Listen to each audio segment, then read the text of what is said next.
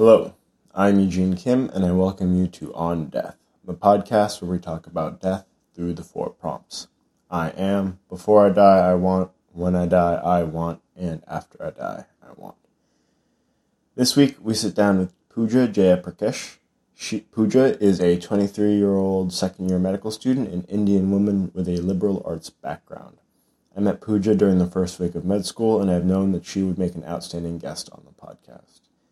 During this conversation, we discussed growing up Indian in Utah, imagining her mixed race children, resisting the draw of medicine, and the death of her 109 year old grandfather with his complicated legacy. Before we talk a little bit more about Pooja, I want to talk about my long form Sundays posts. Uh, the most recent one published on April 9th 2017, entitled On Bitter Pills or 15 Days to Step 1. I reflect on my eternal struggle with neurology. My grit is tested as I attempt to review reflex arcs and neuroanatomy. I enjoy a small temper tantrum and then get back to the work. Before that, on April 2nd, 2017, I published On Time Dilation or 22 Days to Step 1. I reflect on the fugue state of step prep, the daily grind of questions, review, and videos can leave me feeling like time moves too slowly and too quickly at once. To offset this, I look to the night sky. And you can find all of these on your favorite podcasting app because, as you hopefully know, I've uh, started to record these. I uh, do a reading and then I throw it up on iTunes or Stitcher, your favorite podcasting app. Maybe that's how you're listening to these. Um, or you can read them in their full in their entirety at mnmwod.com, Mobility and Mindfulness Work of the Day, MNMWOD.com. Back to Pooja. Pooja, I met her, so I met her the first week of med school during this thing called Professions of Health. It was sort of like a one week intro to like uh, the different, uh, like a little bit of interprofessional um, working with some like pharm students, working with some nursing really, and then we did some presentations and uh, with uh, with Pooja and some other students. Uh, I was in like a small group, and we are supposed to give a presentation, and it felt like this the biggest deal in the world. And now I know with second year hindsight that it was very not a big deal, but it was it was it was fun because it was a great way to like meet a bunch of other students and work in that sort of environment, in like a like a presentation environment before you know going into all of the the lectures and just staring facing at the at the screen and typing all the notes. So, and Pooja, she stood out to me uh, because of her liberal arts background, and uh, she went to school at Wellesley, which is an all uh, all ladies school, and up in Massachusetts. Uh, and I went to school at Tufts, and um, she she had I don't I don't know if recently married, but she had uh, she is married to uh, her her husband, and he is a, a, from what I hear a very nice white fellow. And uh, in this conversation, we talk all it's it's very it's very fun because uh, we talk a lot about uh, the the like Asian person and white partner um, experience, and uh, she has it from the Indian side, I have it from the Korean side. my partner, she's a white lady. her partner, white dude um, and she's she's a she's an Indian woman, and she grew up in Utah, uh, a predominantly white area. Um, and we and we I also grew up in Hampshire, so it was very interesting to see a very similar but very very distinctly different experience, and and sort of trade notes, compare experiences, and and and see how our, our perspectives might differ, and and how how all of that shakes out. And it's a great conversation. I really enjoyed uh, the having the conversation, and and upon listening and taking notes uh, for for the show notes, I've really enjoyed listening to this conversation. I hope that you do as well. Uh, we talk about her uh, 109 year old grandfather. That's I mean he passed it in 109. He didn't like make it to 110, but still very crazy old in a, in a very fascinating way. And um and when you get to that age you uh, you have a lot of baggage. You have a lot of lived experiences, and we talk about that, and we talk about uh, all all sorts of stuff. Her her relationship with Hinduism, her her relationship um, with with her Indian heritage, and I think you're really going to like this conversation. So I hope that you've already started brewing the tea, or maybe you just got some cold water because I know it's starting to get warm in some places. Here in Florida, it's it's like 90s, 80s all the time. So I'm definitely, I, I got a cup of cold water with me here. But I hope that you're drinking something. Uh, stay hydrated and uh, enjoy this conversation with Pooja Jayaprakash. It is March 19th, 2017. I'm sitting here in my Tampa apartment with Pooja Jayaprakash. And we're going to be talking about death through the four prompts. Pooja, what are the four prompts? The four prompts are I am, before I die, I want, when I die, I want, and after I die, I want. Excellent. And how do you finish that first prompt? I am. Uh, I'm Pooja. Um, I'm an Indian lady uh, living in Tampa with my husband. I'm a second year medical student. So, uh, does Pooja? So, so you are Pooja. What uh, does Pooja have? Like any? Where where does that name come from? Um, so puja is a word that means um, worship or prayer um, mm-hmm. in several Indian languages, um, and that's the name my mother gave me um, because she uh, she really wanted a child, and um, when she had me, she said it was like her prayers were answered, kind of thing. So she had picked out the name puja pretty far in advance, I think. yeah, uh, I guess it's pretty connected to my culture and my heritage for me. my parents are South Indian they're both from Bangalore, um, and we are all Hindu. Um, so, yeah, that's what that's what that means to me. And uh, do you have any brothers or sisters? I do. I have um I have a brother uh, from my dad's first marriage. His name is Akash. He's um a lot older than me actually. He's 16 years older than me, uh, and he lives. He's married and he has two kids. Um, we don't see each other very often. I talk to him on and off he's pretty busy. but and the 16 year gap is that's a yeah. big one. That's a pretty significant. It is. It is. Mm. Um, he's really good at like relating to people on different um, age scales. He's good with kids. Um, but you know, yeah. 16 years is a lot. it's years. different, yeah. yeah. You're you're in vastly different parts of puberty at all times. exactly. Exactly. Um, and uh, did so you. Uh, so you mentioned that uh, you and your parents, or at least that your parents uh, raised you as Hindu, mm-hmm. right? Uh, what what have you have you always been practicing? Is this some is this uh, something that you kind of uh, grew up under and then resisted like the, you know the typical teenager does and come back to it, or like what is the story of, of you in, in Hinduism?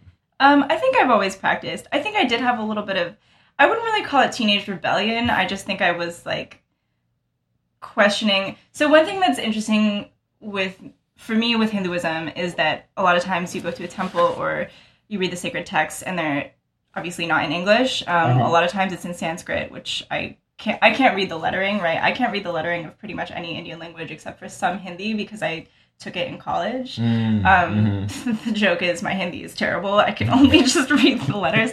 Um, but so trying to connect to that without my parents is sometimes difficult because my parents speak all the languages that the priests speak, right? Oh, okay. Um, yeah. And you know, a lot of priests speak English too, but a lot of times um, it's like that. Is that a quote by Nelson Mandela that if you speak to a man in a language he understands, you know, he'll you reach him through his ears or his mind, but if you speak to him in his mother tongue, you reach him through his heart. Mm, that kind of thing. Mm-hmm. Yeah, um, I like that. Yeah, and it's so that's a source of I guess some shame for me culturally that I I'm not Indian enough uh, mm, that I don't mm-hmm. speak those languages. But so that was like a whole issue of like trying to figure out how I fit in um, to Hinduism as it's practiced. Mm-hmm. I mean, for me at home in my own home, I've always had like prayer setups, like altars. What every dorm room I've had has had a little because my mom would usually help me set up a little like tray with a little mm. our little idols and stuff. Um,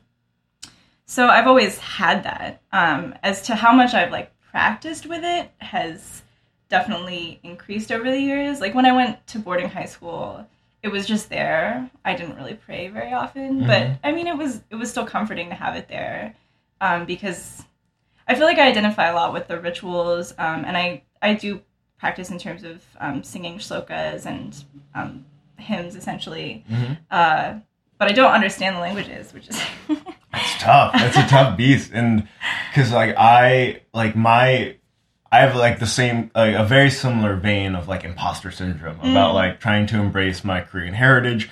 I don't speak Korean. My mm. parents do. They speak around me in Korean yeah. about me, and I don't know what they're talking about. It's just one of those tough things. And uh, but it, it's just it's like very. Have you ever been back to like your parents' like home, like your parents' Uh, a lot, yeah. And it's it's a weird thing to like be there and like realize you blend in entirely, right? Mm. Like that's a weird feeling. Like you know, like I imagine when you were in boarding school, when you were in Utah, or when you went to uh, college in uh, in uh, like Wellesley. Uh, it like you don't blend in like you, like people are very obvious like but it's just a it's just so odd to like go back to like the motherland and like stand there in a crowd and realize that like everyone will be talking to you in the native language just because they're assuming. Like Right. maybe based off their your clothes they might think something but like they're like based off of how you look. It's just very Right. It's it is so interesting to go um, to India and to feel that kind of well, at least in South India, where um, in Bangalore, to feel that invisibility kind of where you just are there versus here you kind of you realize that you're not the default. hmm Do you understand any Korean? Like when people speak it, do you get the gist of things? I I know like some nouns, and I, I can kind of Right. tell when they're talking about my friends. When Mhm. but like be, beyond that, it's like my like my Spanish is better than my Korean. right.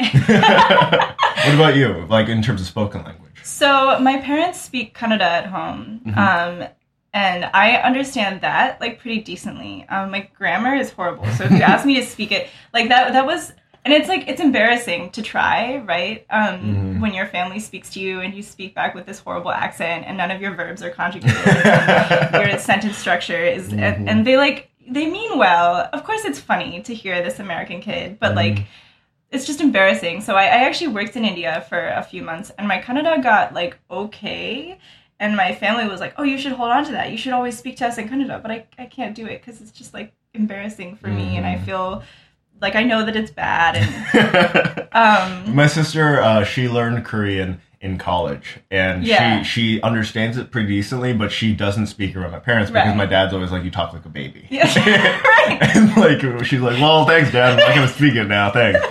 And uh, but it's like I also hear about like you know the the easiest way to learn and like retain language is just to have a significant other that speaks the language and like Mm. practicing it like all the time. And it's just unfortunate, you know. It's like tough because it's like then they have to learn it, especially if it's like because uh, your your husband's a, a white fella, right? yes, yes, he's very white. He's uh, Irish and Italian and a little English or something. He's Mm. he's white. So if anything, he'd be learning Kannada. Right. Actually, we've talked about that before because he asked like, "What language would I like our kids to know?" Because it's Mm. it's great to be bilingual. Mm. It's like you read all these things about how it's good for your intelligence and people are adaptable. I'm like, great. I'm just I'm useless. Um, but I was like, well, Kannada would be nice, but you know, I don't speak it really, and Mhm. he for him to learn it would be like. Because he he speaks Spanish pretty well. He majored in Spanish. Um, he would never say he's fluent, but he's, he's pretty good. Um, and like it's so different to learn um, like a non-romance language when that's what you've like kind of grown up learning in school mhm. and stuff. Like I, I imagine you speak Spanish. Does Mackenzie speak Spanish too? yeah, yeah, she does. Um, like, can you imagine trying to learn Korean, like the whole alphabet system? Mhm. it's just a different beast. And like uh, one th- one question I was going to ask you was like in terms of like Kannada, like versus English and like the Romance languages. Like, are there any like w- weird differences in terms of like how they interact with the world? Like, I know there are certain Native American languages that are only spoken in the present tense. There's Mm. no pre- there's no past, there's no future tense. And in like uh, some, I think Vietnamese, there's no um, subjunctive Ooh. meaning like there's no could have, would have, should have. So Mm-hmm. you're it's all just is in a, in that kind of sense. Is there is there any sort of like uh, linguistic syntax, like kind of like grammar uniqueness about it?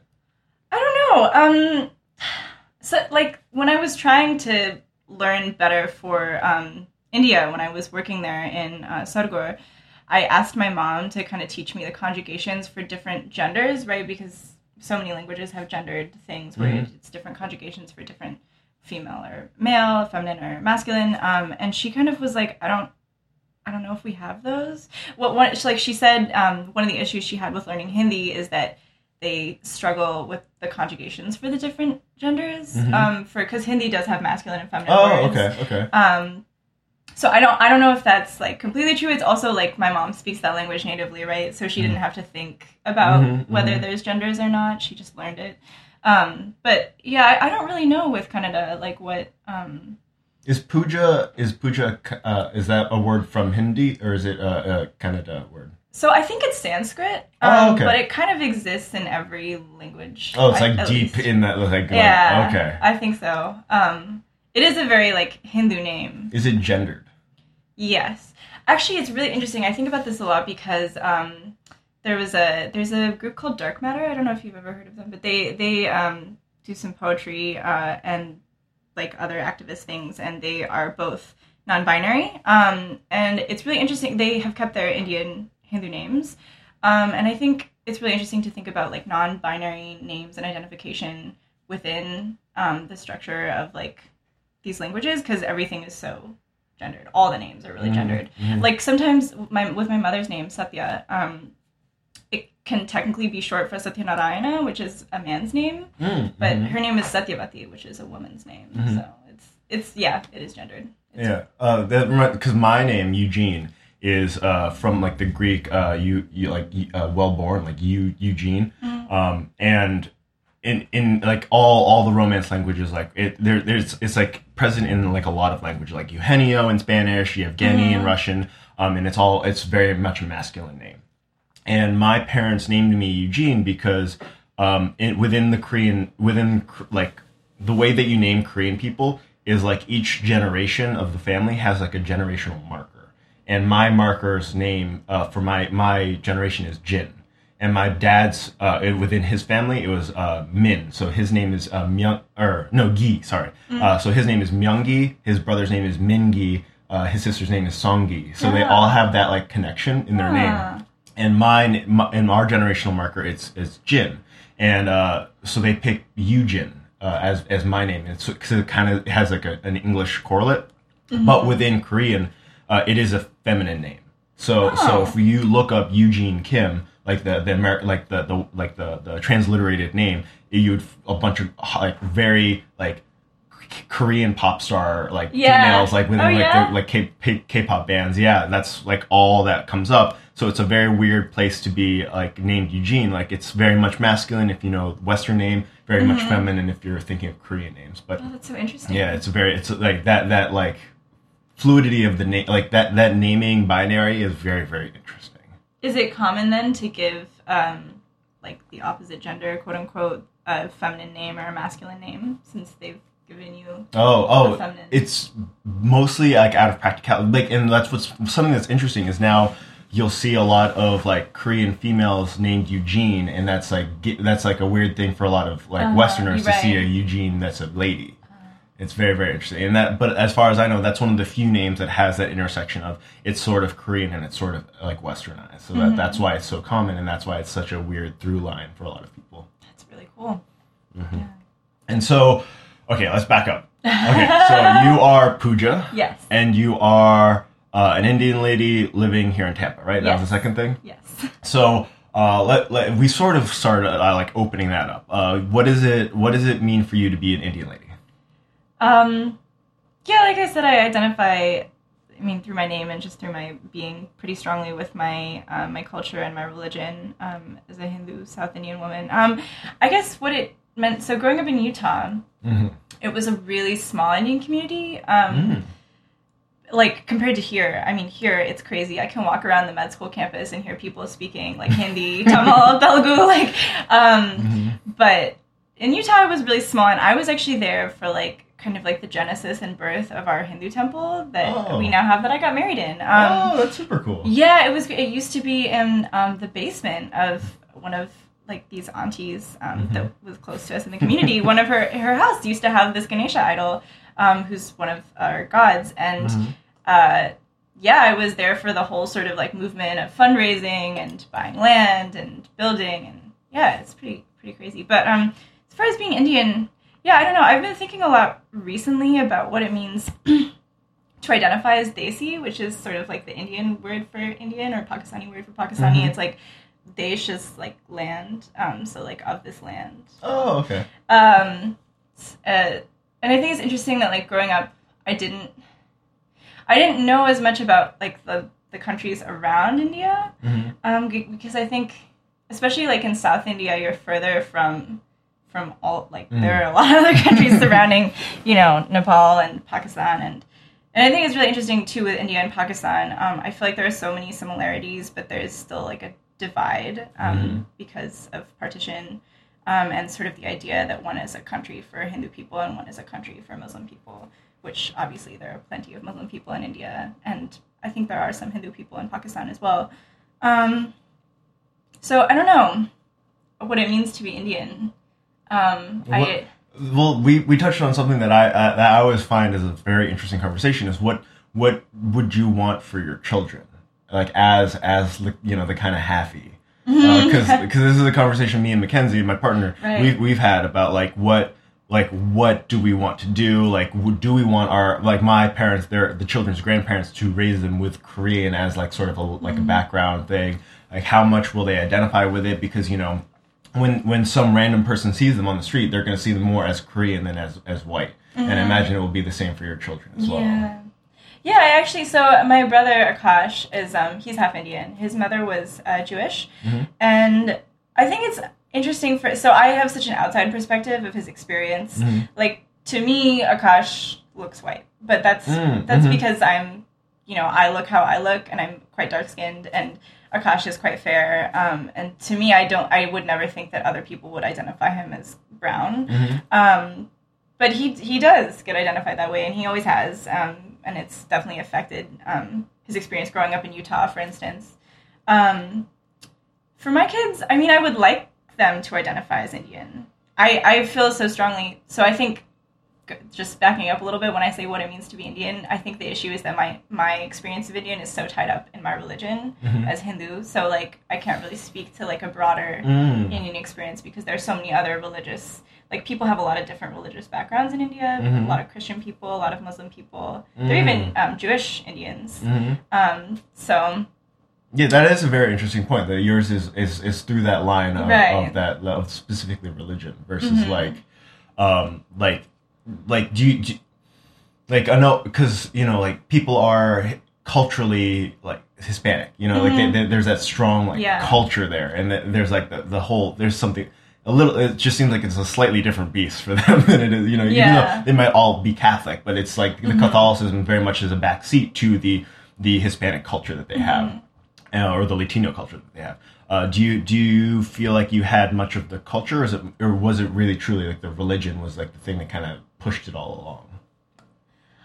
I think I think it's really um, the religion. We don't have as like the community. I think I feel like communities, at least in my experience, it seems that South Asian communities form around religious institutions. Um, like I think most of my friends, we had one friend that's Parsi and she follows Zoroastrianism, but other than that, I think pretty much all of our friends are Hindu. Um, like from my Utah community Mhm. of Indian people, like um, it's like we obviously know Muslim people, um, but it's not as much like like I think it almost forms around like you go to the temple together, Mhm. um, and I mean like I've seen this a lot with our class specifically. Is like it seems that like sometimes people have stronger connections around like Indian people in our class aren't really like all friends because they're Indian, Mhm. But like the Muslim community has a strong connection through like the Muslim Student Doctor Association Mhm, and like. mhm. Here they all have a group chat, which is really cute. like it's awesome. It's so great. Um, and I don't think I don't think we really have that in a secular way, which is interesting because in, India is arguably like it's a secular country because it does govern people of so many different faiths. Mm, mhm. Um, but I yeah, I would say my connection is kind of through my religion. Like we did do when I was growing up. Um, we would have Independence Day parties for Indian Mm. Independence Day. But when you think about it, In- Independence Day is also the partition of Pakistan and India. So Mhm. it does it creates those separate identities even as it binds people together. Do you? Uh, so then, I guess another question would be: Would you want your children to be practicing with you, or, or is that is, like? Do you know what kind of a religious or spiritual environment you want for your children? I would. Um, I think one thing I struggle with with Hinduism is I definitely identify with it strongly, but the caste system is problematic, for lack of a better word. Um, and like, it's interesting in that you can kind of say like I'm not part of that, but every time you go to the temple, it's a Brahmin priest that Mm. and I have a lot of respect for priests. I Mhm. really do. Um, but it's, I mean, there are so many problems that arise from it, like Dalit students um, in India and here even just What is have. So uh, the Dalit caste is like the quote unquote untouchable caste, Mm, and. India has a lot. I I'm not like a political expert. I have a good friend um, who has done South Asian studies for a long time, and she's much more knowledgeable on the politics of India. Um, but it just it's just another systemic way of shutting people out of opportunities Mm. and um, out of acceptable lives, essentially. And it's so sad. Um, And it's very tough, especially when it's such an old institution, Right. and it is so intertwined with the political system as well. Like it gets like real, like nah. Yeah, and I mean, you you'll hear a lot of people argue that the caste system doesn't really exist anymore, and like, mm, It's easy to argue that when you are not in a place where it affects you as much, Mhm. like wh- where you're not either the highest of the high or the lowest of the low. When you're kind of in the middle, you can say, "Well, I don't feel it," Mm. but other people do. um, but I, I, I, so I kind of approach it from a very personal place than Hinduism because I kind of don't. I, I feel like very often with religions, the problems are in the institutions, right? Like Mm. if you just look at it as a connection to something spiritual, um, to something bigger than yourself that connects you to other people, then you know the problems kind of go away. Mhm. Um, I, I mean, James practices with me um, to some extent. He was raised uh, Catholic, and um, now his family goes to, I believe, an Episcopalian church. I'm not very good with the different sects of Christianity. There's a lot of them. Yeah.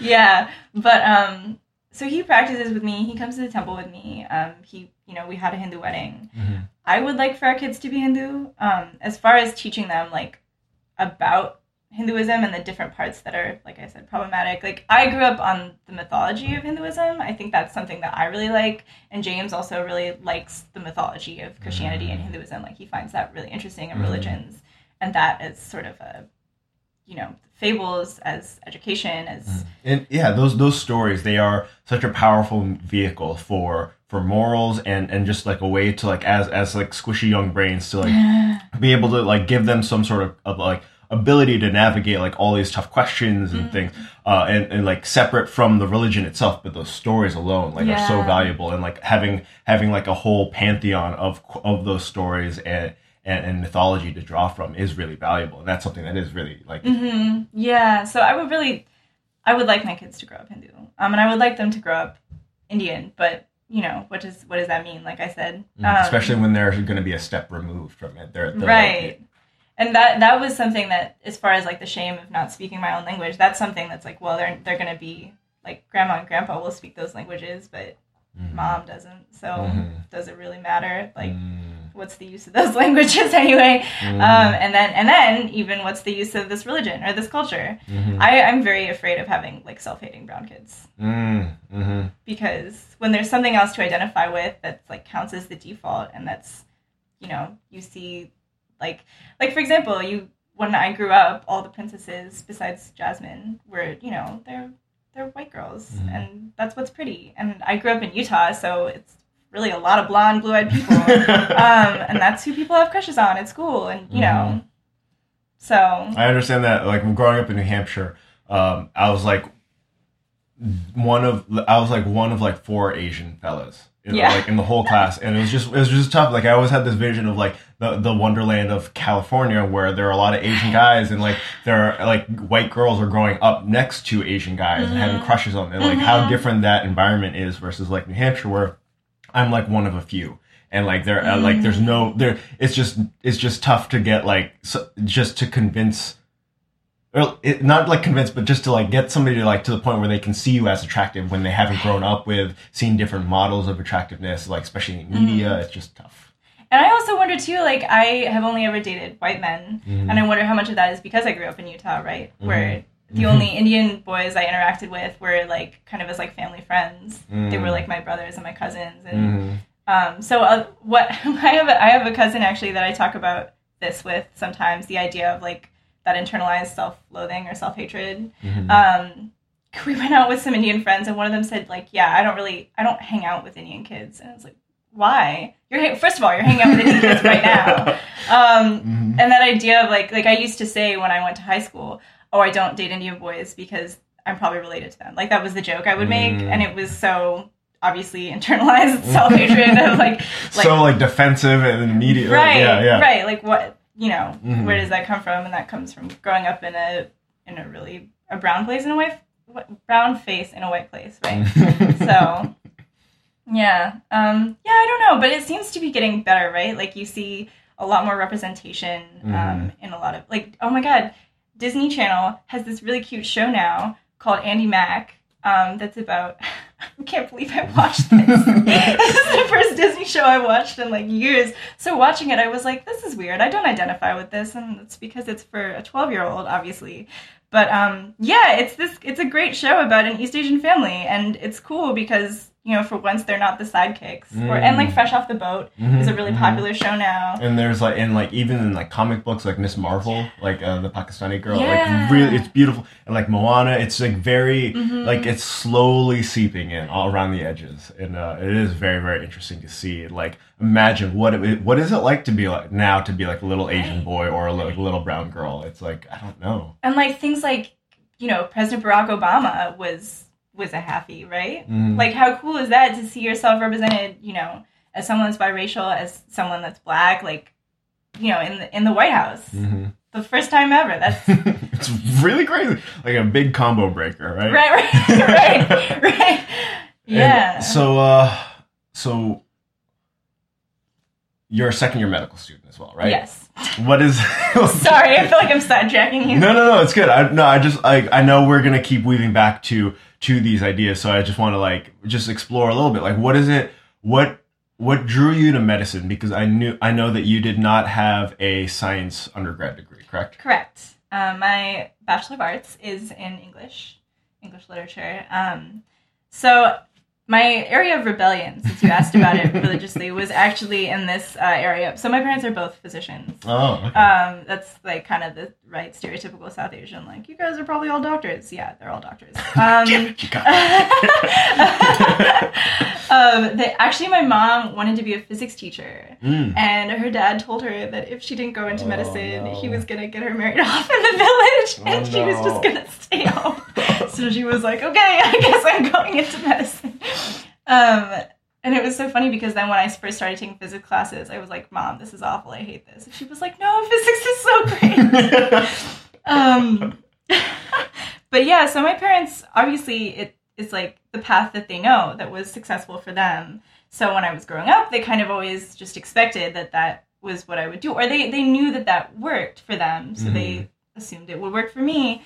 And I really like I liked a lot of the arts growing up. I still do. I just don't have as much time to practice them. Um, but mhm, I drew a lot actually, and um, I submitted an art supplement to Wellesley when I applied, which is wild when I think about it. I haven't drawn in a while, but um, yeah, in my high school, I like did an I did an art project, um, like a senior art project, art thesis, whatever you want to call it, and um, I like writing a lot. Uh, I I played piano for a long time. Um, I sang classical Indian music for a long time.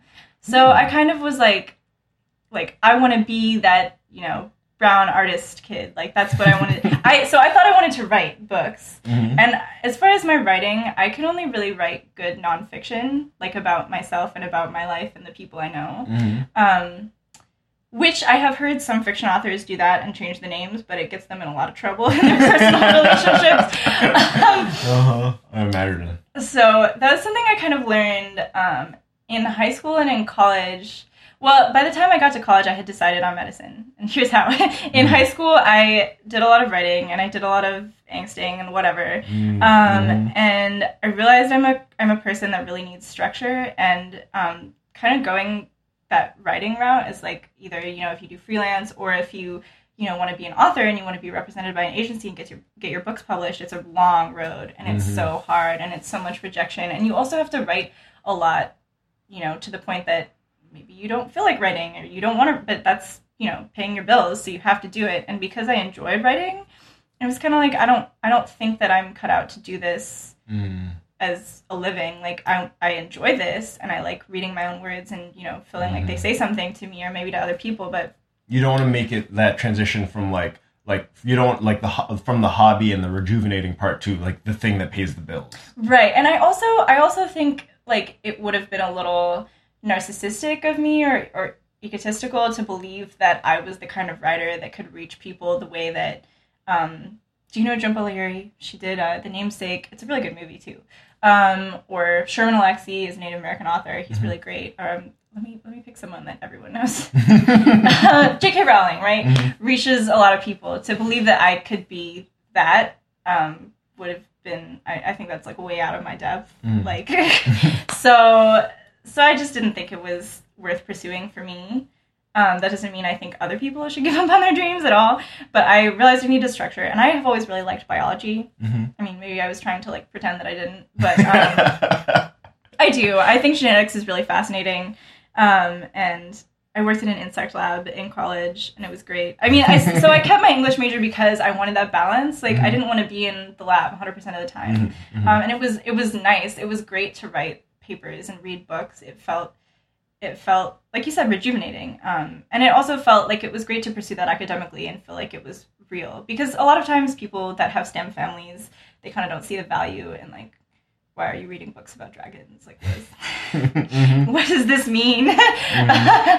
um, and it was great to feel like it was valued. Like I could go have conversations with teachers, and they felt like my work was valuable and um, you know challenging and intellectual. So I liked that. Um, but I don't think I also worked in a literary agency um, in college before I graduated, and seeing that and um, was kind of the final like, yeah, I couldn't do this. like understanding like what is not not just like the academic application and sort of like the idealized version, but like also like the actual business of it. Yeah, yeah, and even in academics, I remember a moment in like one of my favorite English classes, um, senior year, uh, with Professor Rudensky, who's like a great, she's awesome, and it was on uh, Virginia Woolf and Charlotte Bronte, really great authors, great books, and she was um, kind of lecturing like awesome. She was blowing my mind, but I was like, this is so sort of solipsistic um, and like abstract.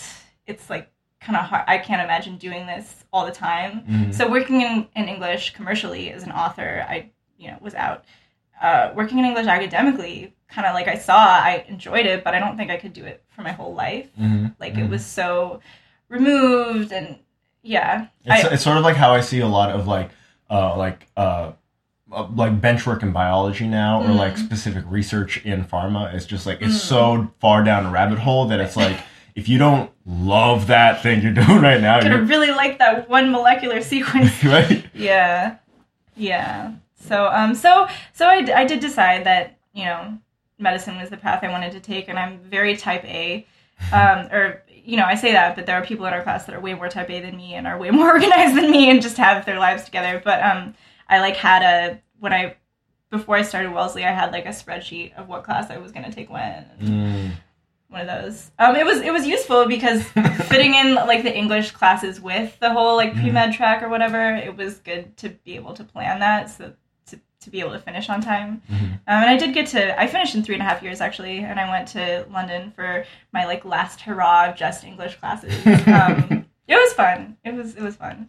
and then uh, what did you do after you graduated Uh, I came here. oh you were st- like straight from I was straight. Yeah, that was my like after I graduated was kind of my London thing. I Oh, was like I I, wanna I wanna just take these classes and enjoy it for the sake of enjoyment. And I took a really great class there, literature and partition, which actually like fed into it kind of made me think a lot more about like my identity and you know politics in India and Pakistan and um but yeah, literature and partition. If you ever get the chance, you should read some of these books. Um, I also learned about Ireland and Northern Ireland, which I never knew anything about. Mm. The it's a crazy one yeah Right. It's it's it's Because wild. like from the outside, I'm like, y'all are just a bunch of white people that are really angry about this, and I'm like, I don't understand it, but at the same time, I get it. You know? oh yeah, yeah. That's always an interesting one. That was the that was the great thing about England was going there. I got to take so many classes that were about brown things and brown people, brown countries. Wellesley, I love Wellesley, and I think that there are probably more classes available than I was able to take. But the English department was really it was just a lot of white British writers, which is you know they have written a lot of our seminal. Well, but have they written a lot of our seminal works? Have it? There probably have been others in other Mm. places. We just don't study them. Mm. And do you know what you want to do with this shiny MD eventually? Just be a doctor. Do you have any? Uh, do you have any interest? Like, what do you have? It? Do you have, do you like? Or have you like knocked out some things that you know you definitely don't want to do? Okay, so coming into this, I was like 100% sure I wanted to go into OB-GYN. Mm-hmm. Because I, so Wellesley is a women's college, um, and I am really interested in women's health. I still am, but, but, I, I've always, I've always been a little fainty. Uh, Mm. I feel like this is terrible to disclose. I feel like people are going to be like, I don't want you to see me. Like, you're not a useful physician or physician student. Um, but yeah, I I have a really strong vasovagal response to surgery, and I kind of like I was assuming that you know I've worked with cadavers now. It's it's gone. It's fine. I'm fine. I this at the beginning of this year I rounded with a specialist in maternal fetal medicine, Dr. Romero, who's a great great doctor, and it was awesome to round with her. She was very educational. She, um, but I went in for a C-section with her, which is like a 15 minute procedure. There were no complications. It's really simple. You know, you cut, the babies are out. You know, and like literally, she made the incision. She went through the skin and through the like whatever viscera. And I saw the I saw the uterus, and I was like, "This is fine. This is fine. It's not fine. It's not fine." Getting a little faint. We're like, "Okay, go sit down." yeah, and you know, I I'm not really much of a surgery person, and I mm-hmm. think I had to be there to to understand that OB-GYN is a lot surgery. And uh, that's a lot of why people like it because they can do both. They can do clinical, they can do surgery. It's, you know, the best of both worlds. Um, I'm just not gonna. I'm not. And, you know, it's a very rigorous um, residency experience, and you have to really, like, be 100% there and love it to do Mhm, it mhm. and do it well. And I, I can't. I can't. So. Well, you, now you know. Now, yeah, that's exactly. You know. exactly. It's okay. It's it's better this way. I'm Mhm. glad. Um, I, I like I, I like internal medicine. Um, I like I don't know. A lot of things seem interesting when we learn them in class, right? Mhm. And I kind of do this thing. I would love to know if anyone else does does this. That like every time we start a new block, I'm like maybe this is the thing that I'm a savant at. Like maybe it just comes naturally. I just like see through the matrix code and like.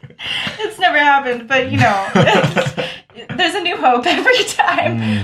Um, I, I, yeah, I think a lot of things are interesting. I mostly just like what I've seen with my mother. My mother is a gastroenterologist. Um, she just has really good relationships with patients. Um, like it means so much for someone to listen to you. That's another great thing is that because my mother is an immigrant, she is patient with people when English isn't their first language. Mm, mhm. Um, and she's also patient with people when they don't communicate. Um, typically, uh, for example, she has a deaf patient who, like, I- guess some people don't even try to talk to patients and they don't know that she can't hear.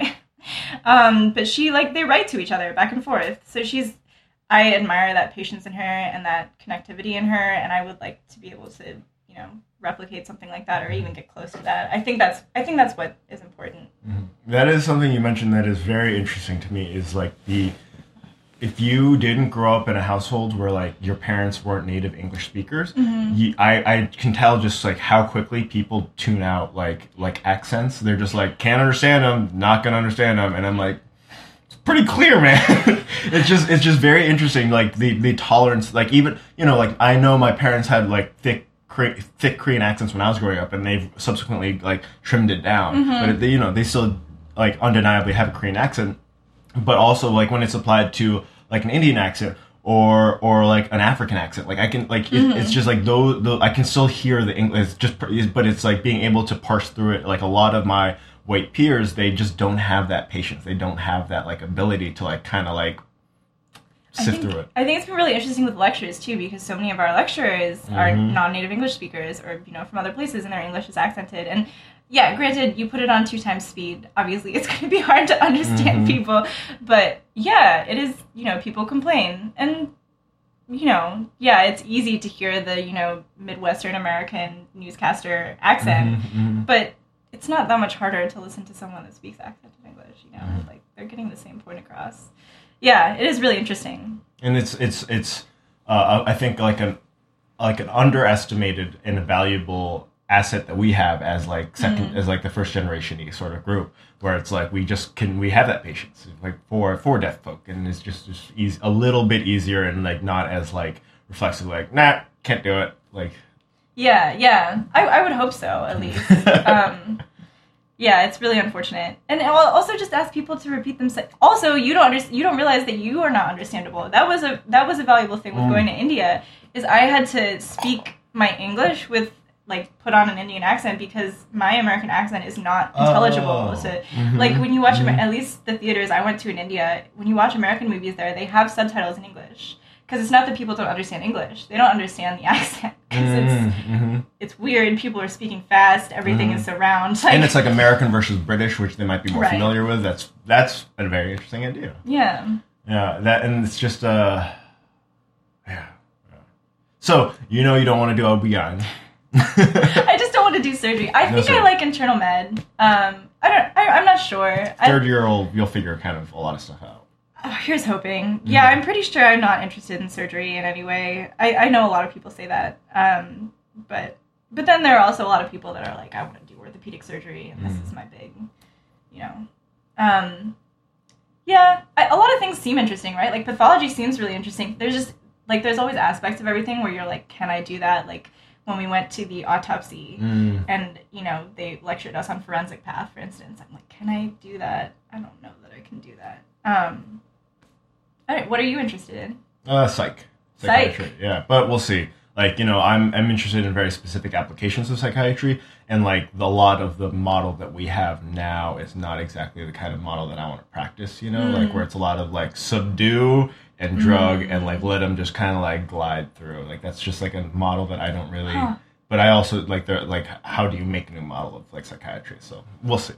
i would i would almost wonder if psychiatry is a more flexible is it a more flexible special like field than others because there has been so many there has been so much growing that we've done and so many advancements that we've made into recognizing psychiatric conditions as real things you know um It's a weird. It's just like a. It's one of those things where it's like we read about like 50 years ago, uh, like not even 50 years ago, we used to like irradiate children's faces for acne.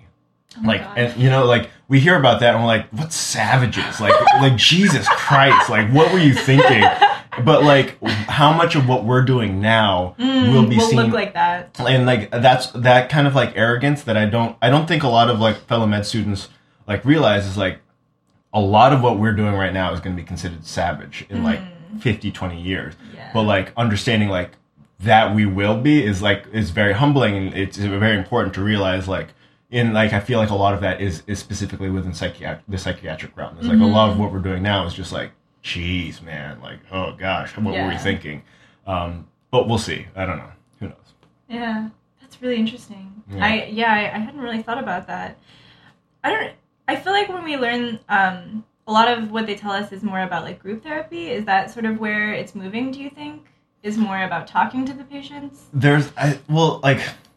I can go down a really deep rabbit Yeah, hole. okay. I can go a really deep rabbit. But it, it's this like there are there are so many like psychi- there are so many tools to alter the human consciousness that we have, but we don't we don't allow people Mm. to experiment with. We don't like.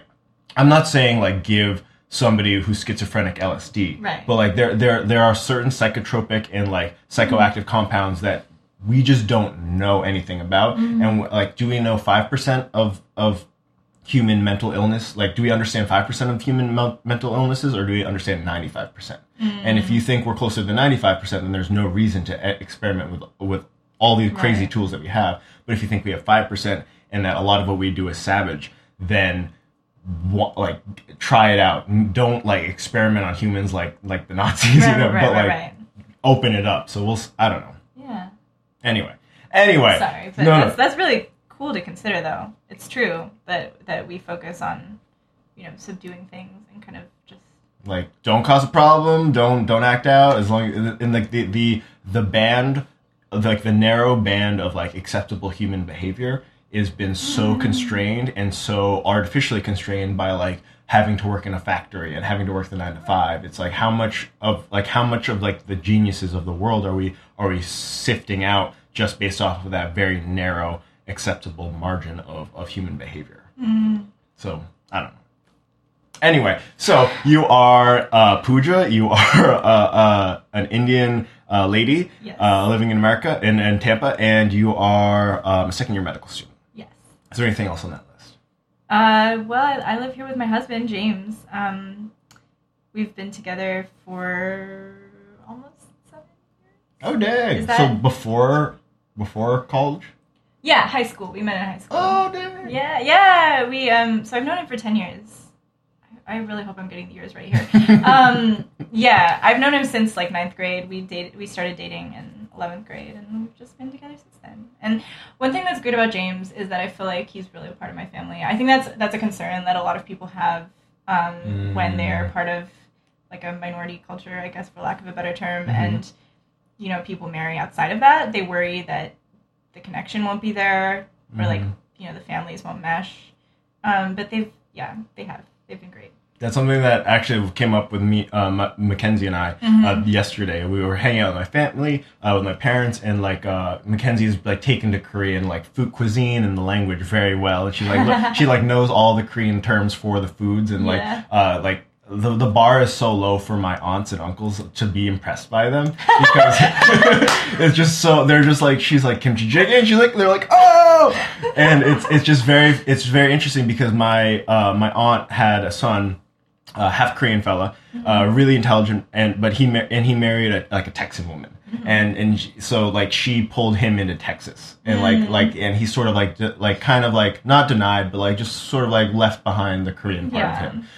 And uh, my aunt was like very, she's like kind of bummed out because she's like she felt like she lost a son. Right. And uh, when she sees Mackenzie and I, she's she's very she's like so glad for us because uh, for my parents, she's like you you guys are gaining a daughter, and that's the sort of like it's just nice to like to fold them in rather than to have anyone deny anything. Right. It's it's yeah. It's so nice to have that acceptance and kind of understanding. Yeah. It's just been it's been incredible with James. He's so he's so great, and he, you know, he comes to all of our family things, um, the parties, the you know temple events. The, you know, recently my aunt had a. Um, she lives. I have an aunt that lives uh, down here in Florida. She lives in Citrus County. Um, and her temple had like a big um, commemorative event. Like it's been, I think, 12 years since it opened, and part of it was um, James is kind of like a bigger guy, especially as compared to a lot of um, Indian men that visit the temple. Often they are a little bit smaller.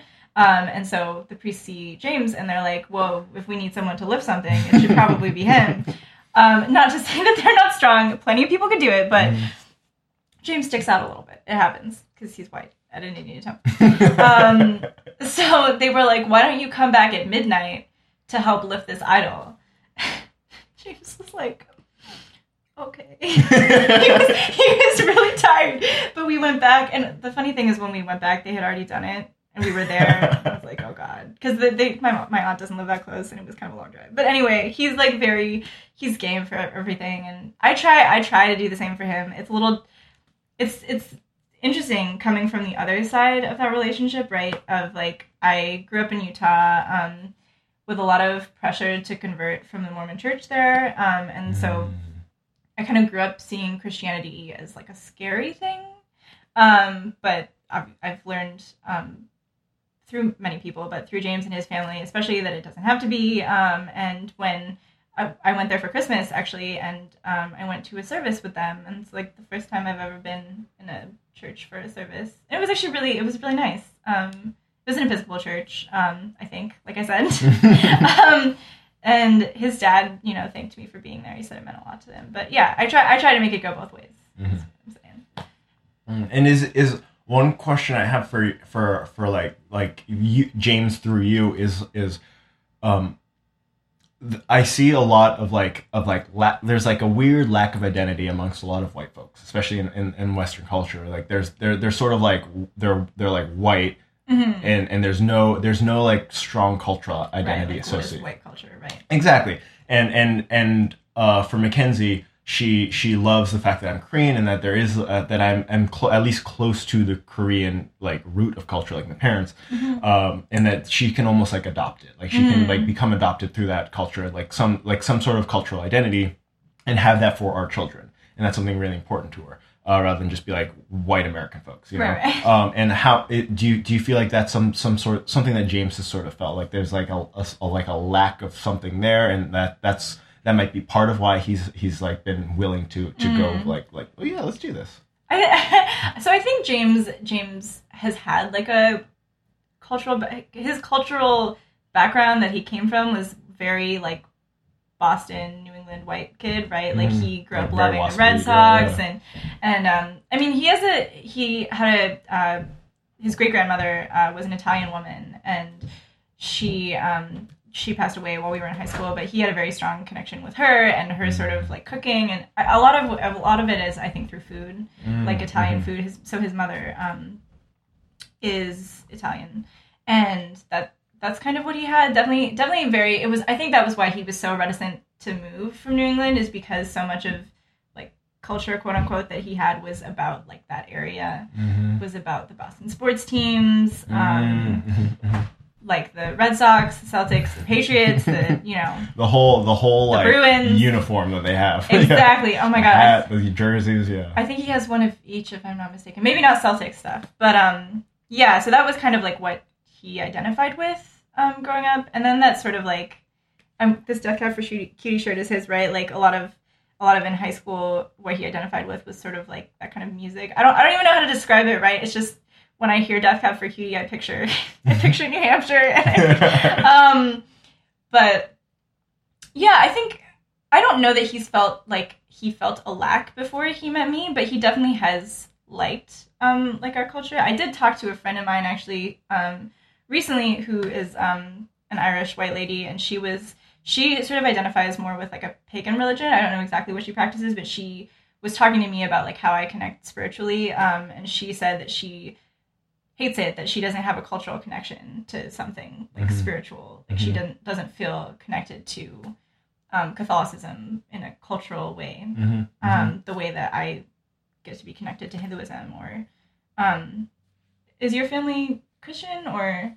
My mom uh, was raised Catholic, Uh-huh. and uh, like we went through like a phase of like um, Methodist uh, uh, because I was the only church in the area, and then Mhm. and now she's back to uh, strongly practicing her Catholic faith. And my dad is sort of agnostic, but he was recently baptized under Catholicism. So, Oh, okay. yeah, Recently, huh? Yeah, very recent. Like my mom finally like got it. but it's that's that's sort of their thing, and I know um my like I know that my grandparents were like either Buddhist or like Christian and like and like a very like um like a very like Korean-y sort of Catholic, like a Mm. very like a very melting potty sort like of, of both of the of the like um practices. But it was it's very interesting to see like how it's kind of changed. Yeah.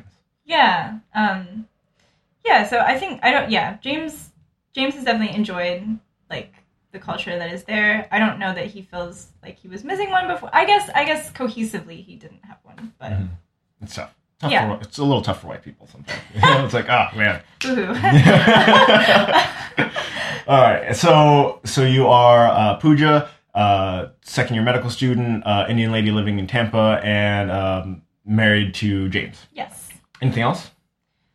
Uh, gosh, I think that says everything because I feel like the people that are really important to me are my mother and James. I mean, obviously there are other people that are important to me, but those are the people that I feel like um, kind of like form me. And Mhm. you know, my mom is where I got the Indian lady part of it, and Tampa and James are the other half, right? So All right. yeah. So how do you finish the prompt? Before I die, I want.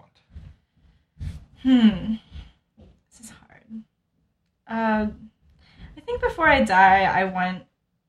I just want to be on good terms with the people I love.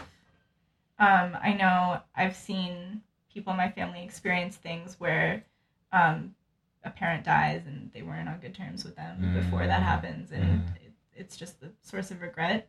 Um, and obviously, if you know, if I'm gone, I won't get to feel that regret, but other people will. Um, so yeah, I would just I would like to be in a happy place with my relationships. Um, I don't know that there's a lot I want to accomplish. You know, I I certainly want to. I have this. So I have this um, thing, this piece of paper. Uh, I had a nanny when I was growing up Mhm. um, because both my parents worked. Um, her name was Dolores Roselle, and she was a super nice lady. Um, she was my grandma essentially, um, Grandma D, and her daughter, when she passed away, um, made this thing for her funeral that said, "Every every every life that has touched ours for good is a gift from God." So I think all I all I want to accomplish in life is just to touch people's lives for good. Um, Mhm. Not necessarily in a big way, you know. Doesn't have to be like Bill Gates, Steve Jobs level Mm. of like reaching people. or like save every like save their life. right, right, right. Um, you know, I have simpler goals, I guess. Uh, you know, I, I would like to hope that I make life better for James and life better for my parents and you know my friends in some small way. And it's there is there is something nice about setting a goal that is like not super high, like well, like you know, it's like Lower your standards. yeah, lowering the standards. So it's like you know, you don't have to be awesome all the time, but you just don't be a jerk. Like, right. Like I don't I don't need a legacy to leave behind. I don't think. Like, you know, for example, my mom, I I am obsessed with my mother. She's like a goddess to me. Um, you know, I, maybe she will leave behind more than me. Um, but when I think of like what her quote unquote legacy is, it's just that she's been good to people. Um, she's been good to me, and I Mm. would want to do that before I die. I don't. I don't think. Um, yeah. I don't, I don't know if it's wrong to not have goals like find the cure for cancer, but you know, I think achievable. Mhm. And also, like somebody's gonna find the cure for it. Yeah, cancer. yeah. Like, you know, come on, like it's leave that leave that to the nerds. Like let them really go for it. It's kind of like have you seen La La Land? no, not yet. Okay, I I hope that you don't you know like live and die by it. But there's this so the main one of the main characters Sebastian is this white guy that's like I want to save Jazz, and it's like Jazz is doing fine without you. Sorry to break it to you, but but Jazz is saving itself. Yeah, I don't. So I I wouldn't want to be the Sebastian of you know cancer cures. It's it's gonna happen without me. Mm, mhm. Do you um? So you mentioned that you that you there are there have been some passings where you where you know, you're like that man that's like something that's that's rough and like n- you learn from it in in that like it's something that you don't want to reflect or like you don't you, would you be able to tell one of those stories? Sure. Um, yeah, let me let me think about it. I I think the most recent death I had in my family, and it's interesting for me to compare uh, the deaths of like blood relatives to people that have been my family that aren't blood relatives. Um, but my my mother's father passed away um, a few years ago. Uh, while I was I was actually home to interview um, for Thanksgiving to interview at my state medical school, and um, we were actually talking about, and I think that she feels really terrible about this. Um, we were talking about how we were going to go shopping for our wedding, James and I, in India, and I was like, you know, how's it going to be when he meets Tata, which is my grandfather? Because my grandfather was, you know, he accomplished a lot in his life. He, you know, built schools for the village, and he, you know, he educated all his girls at a time when that wasn't common practice, and but he wasn't he wasn't really big on foreigners. Um, he wasn't really big on like even marrying outside of our subcaste of Reddies. So, you know, It's tough. um, It's like there's there's like you like one generation of person can only be so progressive. Like it's like I, I can be all that I want for like envi- the environment and and like recycling, but when it comes to like eating bugs or something like that, it's I'm like it just doesn't sit well. Like not for me. yeah, just no, just like my kids maybe, but not for. I'm I'm not gonna eat the bug. Like I'm just sorry, but like it's like that kind of thing. It's like for some, like a lot of people, it's just like there there are there there are just like weird limits to how much you can like like progress or not. I don't want to say progress. You know, it's it's not like right, it's not like you're a better person, but it's just how much can you allow your your worldview to change like within a generation. right, It's like, like where your mind can go. And he was so advanced in age as well. When he passed, he was 109. oh man, Yeah, he was- really old. Right. So, you know, it's one of those things, especially when people get up to that age where you're like, you know, they're suffering. He was suffering immensely. I mean, his joints were all locked up, and he, mm. I mean, he would like scream through the night. He definitely was having some psychotic breaks. And like I said, he was a great man and he did some great things, but, you know, he was having a hard time, definitely. 109 is pushing the limits. But we, so I was like, you know, what are we going to do with James? Are we going to go to meet him? And my parents were like, oh, like, hopefully he'll be gone by then. And then we got a phone call um, Mm. from her brother. And it was like literally within five minutes of saying that. And Really? yeah, and he called and he said, you know, he died. And my mom had to go um, to India. And I, I think she was on pretty good terms with her father before he passed, but some other people in the family weren't. Um, he was just, he was a difficult man because everyone is difficult when they're a million years old, right? Like, Mhm. there's a lot of history. There's a lot, like you're you're a va- like you're a vastly different person from 50 to 70 from 70 to 90 from 90 to 109 like right and it's it's just interesting to see in families like i'm kind of an only child because i didn't grow up in the same house uh, as my half brother um, but in families to see the kind of ways that like that history like you said that so much so many years of little pettinesses little debts little like it all just kind of builds up and people don't let go of grudges and it just yeah. So so he passed and she left and i was with my dad for thanksgiving for a week. It was it was funny. It was funny. I don't, spend that much time alone with my dad um, but we cooked together and yeah so she, so she had to go there and um, i think it was hard for some people. Even now after his passing um, there's been some issues over like honoring him and yeah. It's it's we- like especially when it's somebody that's uh, i imagine is, is relatively like central to the family. Yeah. Like there's just a lot of like their their death will reverberate in like ways Yeah, he so he was my mom's mother passed when she was really young. She Mhm. was like three, I think, oh um, and she died giving birth um, to another child who also died. And um, so she has never been someone that I knew, obviously, and even for you know my mother and my aunt and a lot of their siblings, like she died so early on that like there may be the memory of her, but you know she wasn't like part of the family per se as it moved on. Like my mom was raised by her sisters and her father, so he was like very central, like you said. Um, yeah, and I think I think it's it's really interesting how you treat people before they die versus after they die.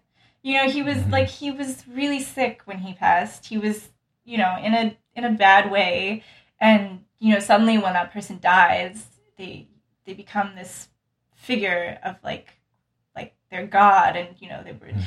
They were so honorable, and but you know when he was sick, you know people were like yelling at him and Mm. it was hard for him to keep a caretaker because he would always accuse them of stealing money and he said some of them hit him and like you know people didn't treat him people treat you so much better it seems after you die than right before Mhm. um, and it's hard too to see someone wasting away right he had a very sharp mind though he couldn't see very well and he was a little bit hard of hearing people used to joke that it was kind of selective but um like when i i would come and this is an interesting thing with not speaking the language um, my mom would sort of tell me things to say to him um, and he would respond and she would translate for me. He spoke telugu which is my mom's like house mother tongue.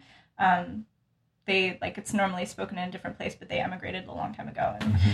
um and he like he knew how old i was. Like i never had to remind him and she never had to remind him. He was Mm. like he was like i'm gonna find you a guy in the village getting his mbbs and Mhm. my mom was like that's great that's great.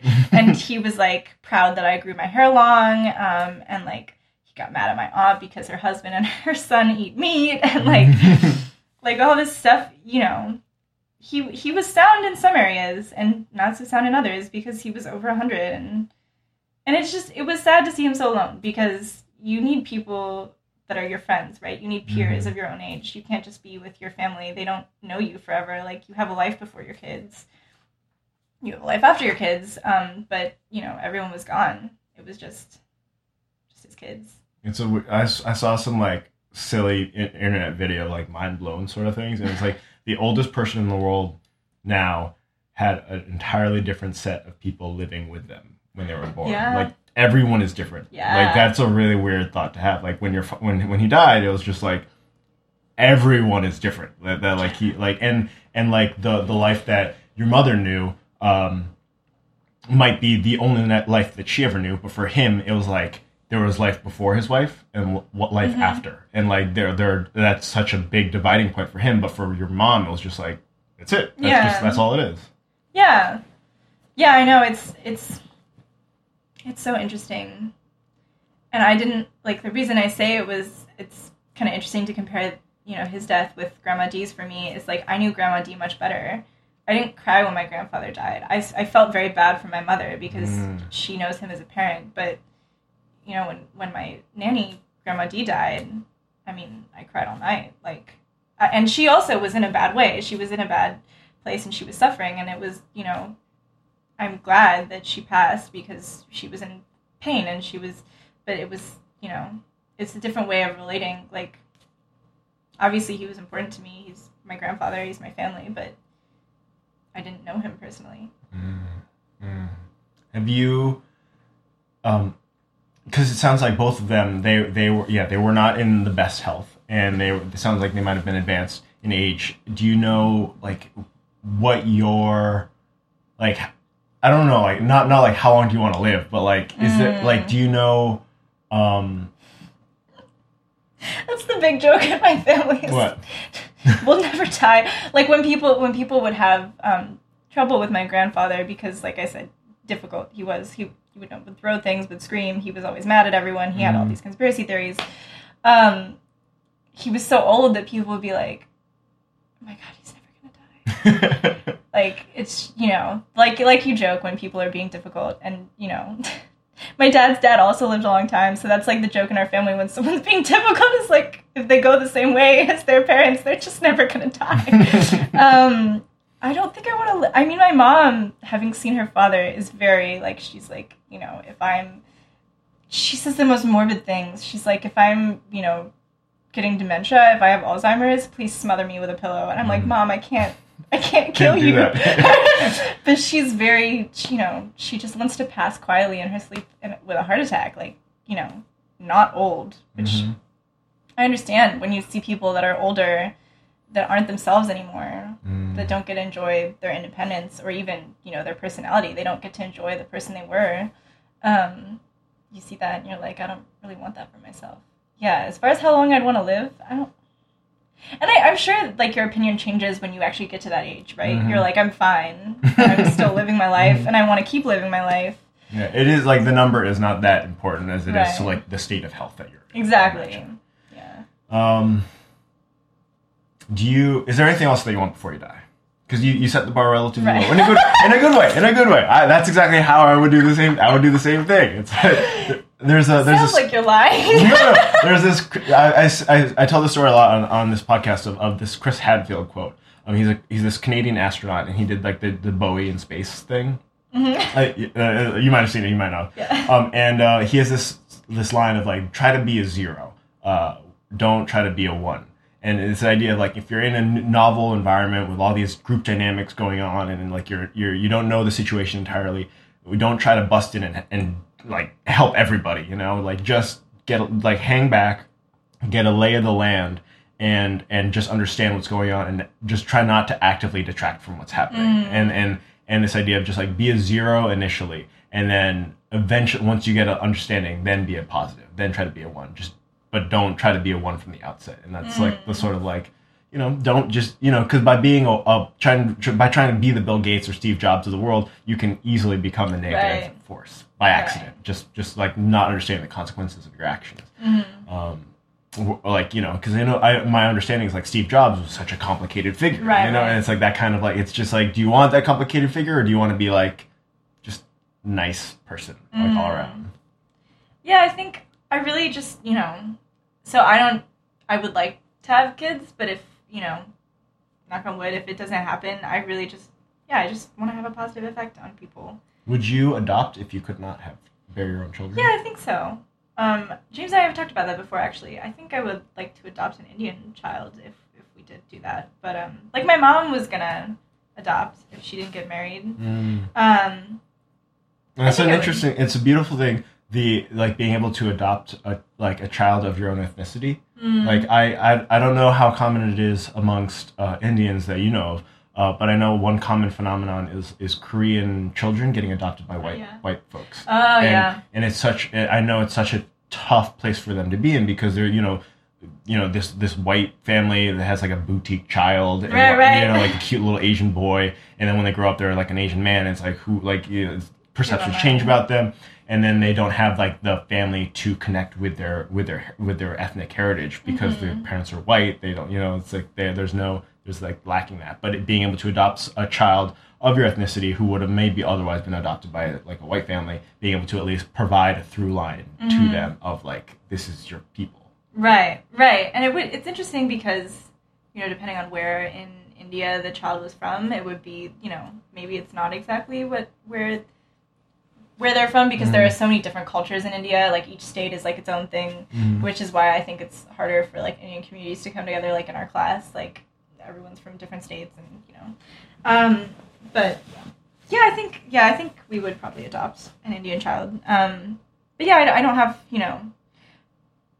Like I feel like I feel like when you say that you want to have kids, a lot of times, sometimes people perceive it as like you just want to make copies of yourself. Like it's just a completely selfish thing to have kids to like Mhm. because it like it's scary to think about raising kids and like they're gonna be their own people and like it's cool but Mhm. then it's also like you have no control um Yeah, so I have this I have this joke with Mackenzie about like she she just imagines like the little babies that are awesome and like bubbly and lively, and I'm imagining like the the, the teenagers that are just giant turds. Like I, like I know like you know like I'm not Yep. gonna I'm gonna love them, but I'm not gonna like them for like eight Oh, yeah. years. Like I, no matter like how well I we you know like it's just there's no getting around it yeah it just it just is like that they're their own children. They're going through puberty. It's going to be crazy. yeah yeah so I, I like i feel like yeah i feel like when when i say before i die like sometimes you think of like your kids and like what, what will they be doing what will they be accomplishing but you know i don't want to enforce expectations on kids i don't even have yet so That's fair. That's fair. Uh, how do you finish the prompt? When I die, I want. when i die i want to be cremated um i don't i don't think i need to be like scattered anywhere i know that's a common thing that people do but um i actually Why cremated? Take up less space. I mean, I feel like so.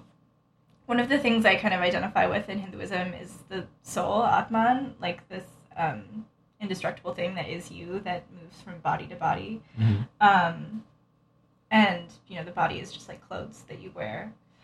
Mhm.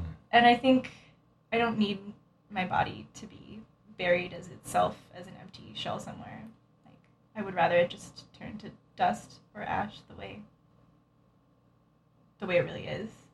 If that makes sense. Mhm. Um, I actually was I was under the impression that cremation was a common thing in my family in India. Um, I think I had this like romantic idea of you know people talk about sometimes they talk about like sati, which is the practice of widows um, burning themselves on the pyre and that kind of thing. Mhm. Like people, I think I got a lot of snippets of like exotic quote unquote ideas Mm. about India and Indian Mhm. culture. Like when I was growing up, Mhm. I was kind of like, oh, is this what we do? um, Mhm. and then my mom told me about her remembering her mother's funeral, and they they buried her. And obviously, I know that they buried my grandfather. Um, so yeah, I think I think for a long time growing up, I wanted to be cremated because I thought that was like what we did. Mhm. But now knowing that's not what we did, I I what we do, I still still want that. Um, I, James James understands like the need for a marker, like a tombstone or something to visit. I don't really, you know, my there's a kind of a joke in my family where you know um, a lot of mythology and a lot of um, what you say in Hinduism is like God is everywhere, and I'm sure that's common in many religions. And my dad will always be like, "Why do we need to go to the temple if God is everywhere?" It's a real sassy dad. oh yes, um, but I kind of feel the same way about you know me Mhm. to whoever I'm important to um, after I die. You don't need a tombstone. I'm just there. Do you um, have you imagined the moment of your passing? Yes, I think sometimes seeing things like Have you seen The Notebook? Yeah. You know how they die together, like holding each other, um, or something far more grotesque is The Hunchback of Notre Dame. Um, the Esmeralda uh, dies and is buried in a mass grave, and the Hunchback is in love with her. So he goes to the grave and finds her corpse and lies there with it and dies.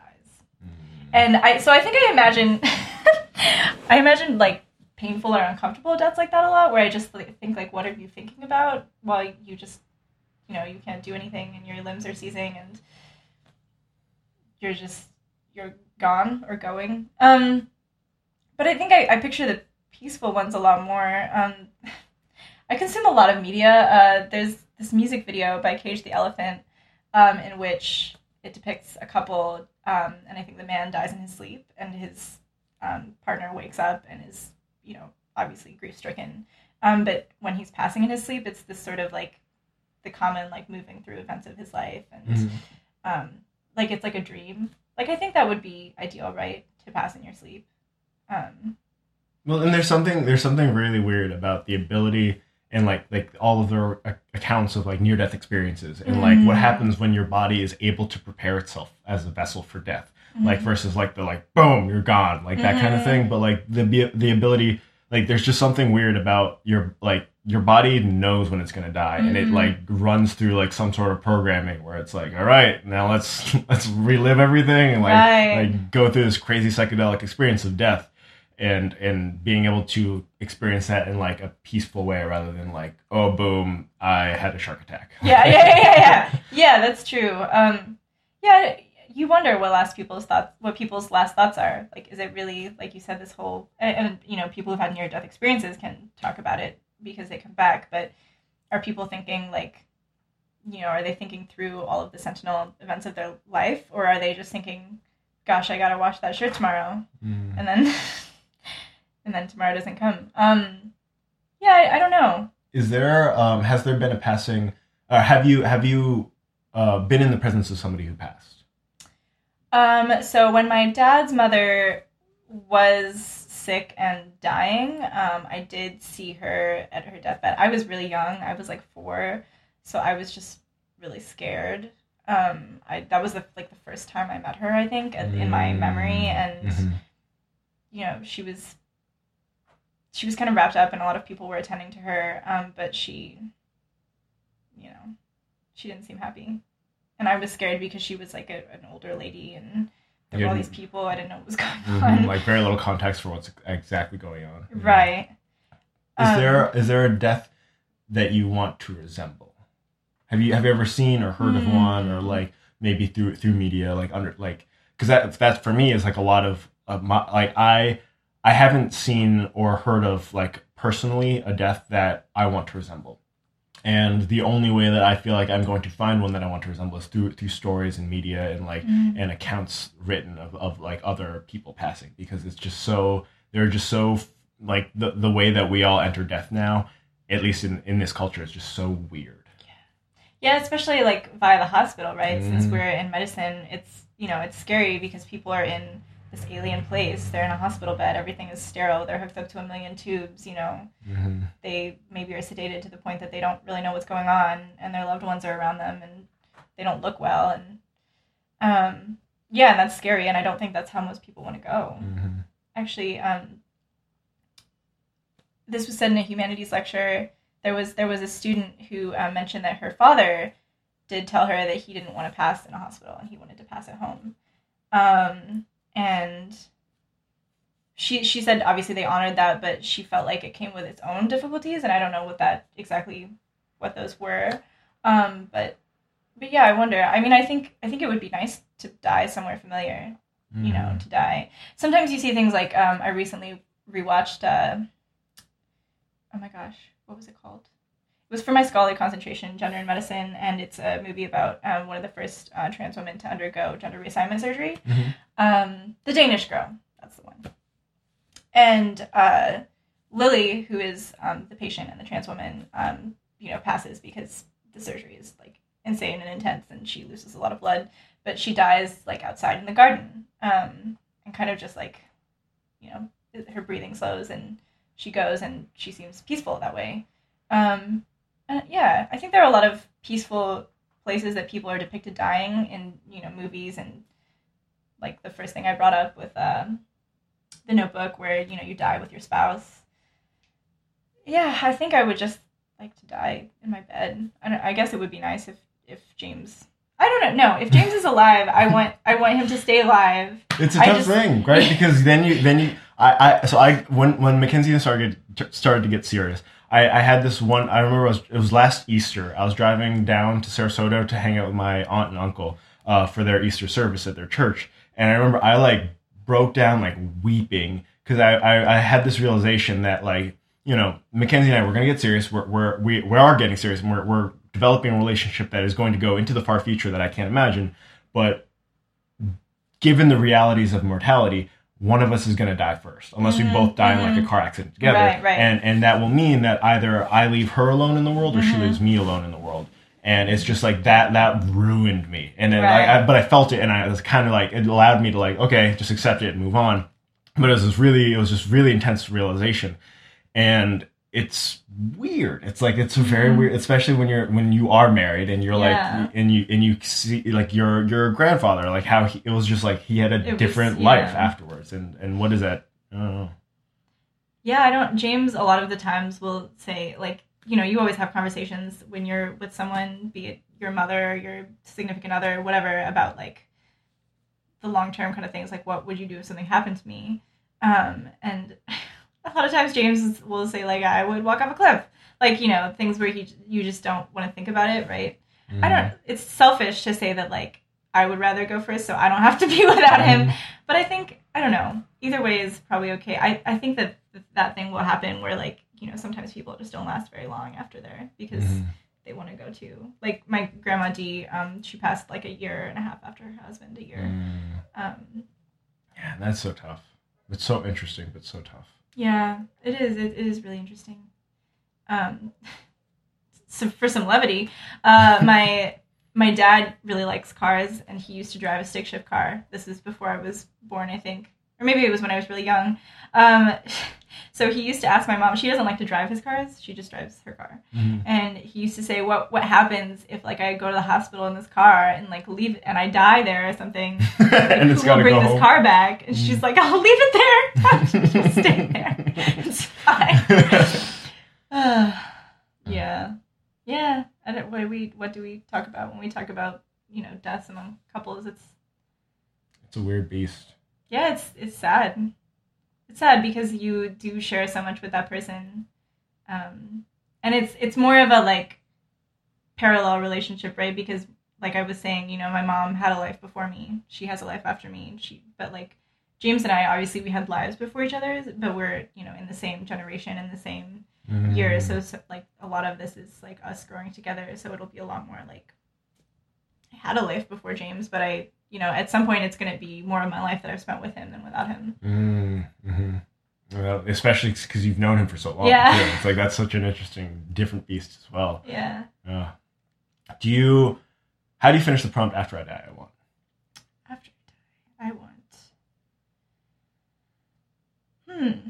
Or are these your answers? No, those are somebody else's. I don't. I can't remember exactly who did it. to be remembered. I think that's a really interesting thing because I was talking a lot about, you know, I think what people think they should want um, in terms of like legacy, you know, lasting. And I think the reality is a lot of times, you know, if, if you make some kind of big discovery, obviously your name will be on it and you'll get, you know, a disease named after you or something. Don't you wonder with those? Like, do you really want? Do you think those people wanted to be remembered whenever someone got like terribly sick? Mm, Like you, you. a disease named after you or something. you know, like how long you as a person are like formally remembered in your family. Um, like for example, I've been talking about my grandfather a lot. You know, my my kids will never meet my Mm. grandfather. Um, so will he ever be anything but just a name to them? And then when they have kids, you know, why would they talk about my grandfather? Mhm. Um, There's a there's a Cherokee saying of like you you die two deaths uh, mm. when you take your last breath, and then the last time your name is spoken aloud. Mm. Yeah. And is that like is that a bad thing? I guess is my question because you know to say there are two deaths, death is something natural that we all go through.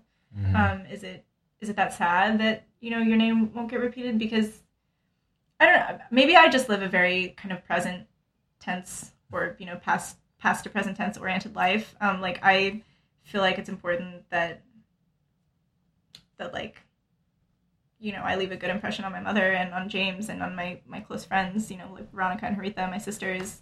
Um, but you know, moving forward, like if my kids, kids, kids don't know who I was, that's that's okay with me. You know, they have their own lives. They will have their own lives.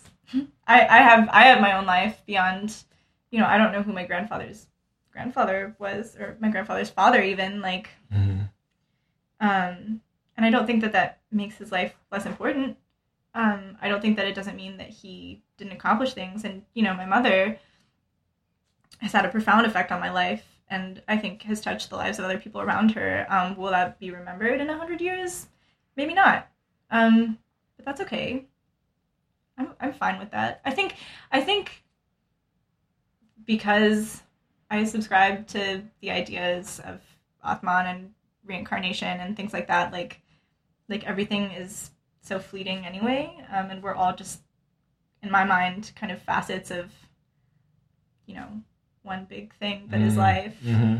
So it's okay if I'm not remembered by anyone except the people that were, you know, closest to me. And when they pass, if no one else knows me, that's really fine with me. Like, I'm not, so I was saying I'm not big on that genealogy thing of like, you know, people like to, uh, you know, plot out their family trees and be like, wow, I was distantly related to this guy that came on the Mayflower or whatever. And it's like, okay. And Does that change who you are now? Right, like people, pe- I think people like to put up, you know, pictures on their wall or things like that. And you know, if you're a history buff, fine. I guess I'm not really. That's Mhm. showing. Um, but yeah, after after I die, I don't know. If I am remembered, I want people to remember me fondly instead of negatively. I think that would be all I can ask. Are you optimistic or pessimistic about the future? Um, I think I think I tend to be kind of a I say practical, but often people would say pessimistic. Um, I tend to be that way as a person, but I don't know. Like I like we were talking about earlier, so many things have changed. Um, just in terms of, for example, like visibility for minorities um, and acceptance for a lot of marginalized communities, like things are changing so much from you know the time before that Mhm. that's positive. I think it's you know I think sometimes things still get scary because it's, you take you take two steps forward and you know four back when bad things happen um, Mhm. in Mhm. high places. um, but I think I'm optimistic. I think you have to be about the future, right? Because if, if you if you are thinking negatively about the future before it even happens, Mhm. like you, you kind of Yeah, And if you have kids too, twice. you're like, what are you birthing them into, right? right, right, right. Hopefully, you're. Right. There's um yeah, I I think it's it's best to, to try to be hopeful about the future. I think that I I stress myself out a lot just thinking about my own personal future. Like, you Mhm. know, you think about whatever step, residency, like all these things. And that can be stressful, but you know, try to be try to be open about things that haven't happened yet, I guess I would Mhm. say. Um because the, the it's just such a weird thing like the um i think it was alexander the great is closer to our time period than he was to the building of the pyramids really so Wow. like just just thinking about like time in that like broader like redwood like span of time like Mhm. like in like I don't know that that's just it's just such a weird like what when you think of like after you die do you think of like the next 20 years with your children or with their children or do you think about the next 300 years with like goodness knows what's going to happen or like the next thousand years 10,000 years where it's just like I, it's just a very weird question I, Right. I like poking people with it no, yeah, yeah. Well, because when you think when you think of like thousands of years, right? Like who is who? Which of us is gonna have any effect in Mhm. a thousand years? very weird when like who like who, those who might have the biggest effect will might be remembered least like i remember there was like this, some russian dude uh, during the cold war who like stopped um, stopped a, like a retaliatory like what what the russians thought were was an, a, a missile attack. It wasn't. It was like a, a, an error with radar. But he decided not to retaliate he like saved literally saved the world by not doing so by like staying his hand and it's just like we don't know. some yeah, it's just like some dude, but we all know like Kim Kardashian. Like it's just it's just such a weird phenomenon. Well, did he take any selfies? exactly, like he should have done at the moment. um, yeah, no, it's interesting. I think I guess when you think super long term, you think more like environmentally, right? Mhm. Like that. Then that's when I think you start getting into the issue of like, like oh, so many species were there before we all endangered and extinct, Mhm. and like. But then you think long term of like you know we are also just you know a species. random species and Mhm. the, the earth will go on without us no matter how poorly we treat it and you know i guess that will be our legacy as a species as to how it turns out but Mhm. but yeah i don't know the future seems cool I like that. I think that's a good note to to, to roll out on. Um, I've I've been looking forward to this. Con- I've quietly been looking forward to this conversation because we met during the like first week of medical school. Professions of health was that what it was called? Yeah, the professions of health week and that presentation. It was it was great fun, and I knew like I want to keep track of Pooja, and I want to interview her before I leave because uh, I'm going to you know I'm one of the selectees. So it's just one of those like oh there's some people I'm like I want to just want to grab you and sit down and talk to you uh, for a little while before we before we head out. And I've been looking forward to this because of your because of your like not your your like bachelor's of arts background and just like and just I just know you're an interesting person. So um, Thank you. yeah, thank you. This has been a great conversation, and I would like to give you the last couple minutes to speak to the audience, the microphone, um, to say whatever you would like, whether it's to um, to to James, like listening in the future whenever he decides to listen to it, or you in the future whenever you decide to listen to it. Uh, maybe like your future children, if you can even imagine what they are. Um, just because the technology's weird, they can hear it. You know, it's just a weird, crazy thing. Um, so I'll give you the last couple minutes, the last few moments. Uh, the floor is yours. Wow. Okay, I've never I've never been great at public speaking. Um, hmm, to future children, to James. I feel like it's impossible me for me to speak to people that don't exist yet. I can't even conceive of that, um, or that you know. yeah, so I guess I would just talk to James, and I would say, "I love you," and I really appreciate I I just know that I wouldn't be anywhere near where I am without the people that support me all the time and James is one of them.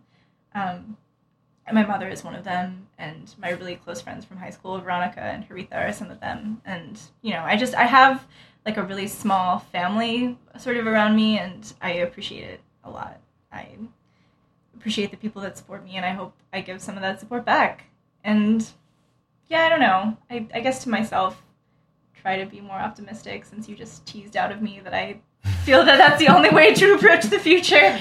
Um, yeah, yeah, I don't know. I'm just just an Indian lady on a couch, and I don't know that this has any you know lasting reverberating effects, but try to put good out into the world and love out into the world. Yep. Thank you, Pooja. This has been an absolute pleasure, and I hope that you feel the same. Yeah. Thanks so much for having me. Thank you. This has been Pooja uh, Jaya, Jayaprakash on deck. Thank you.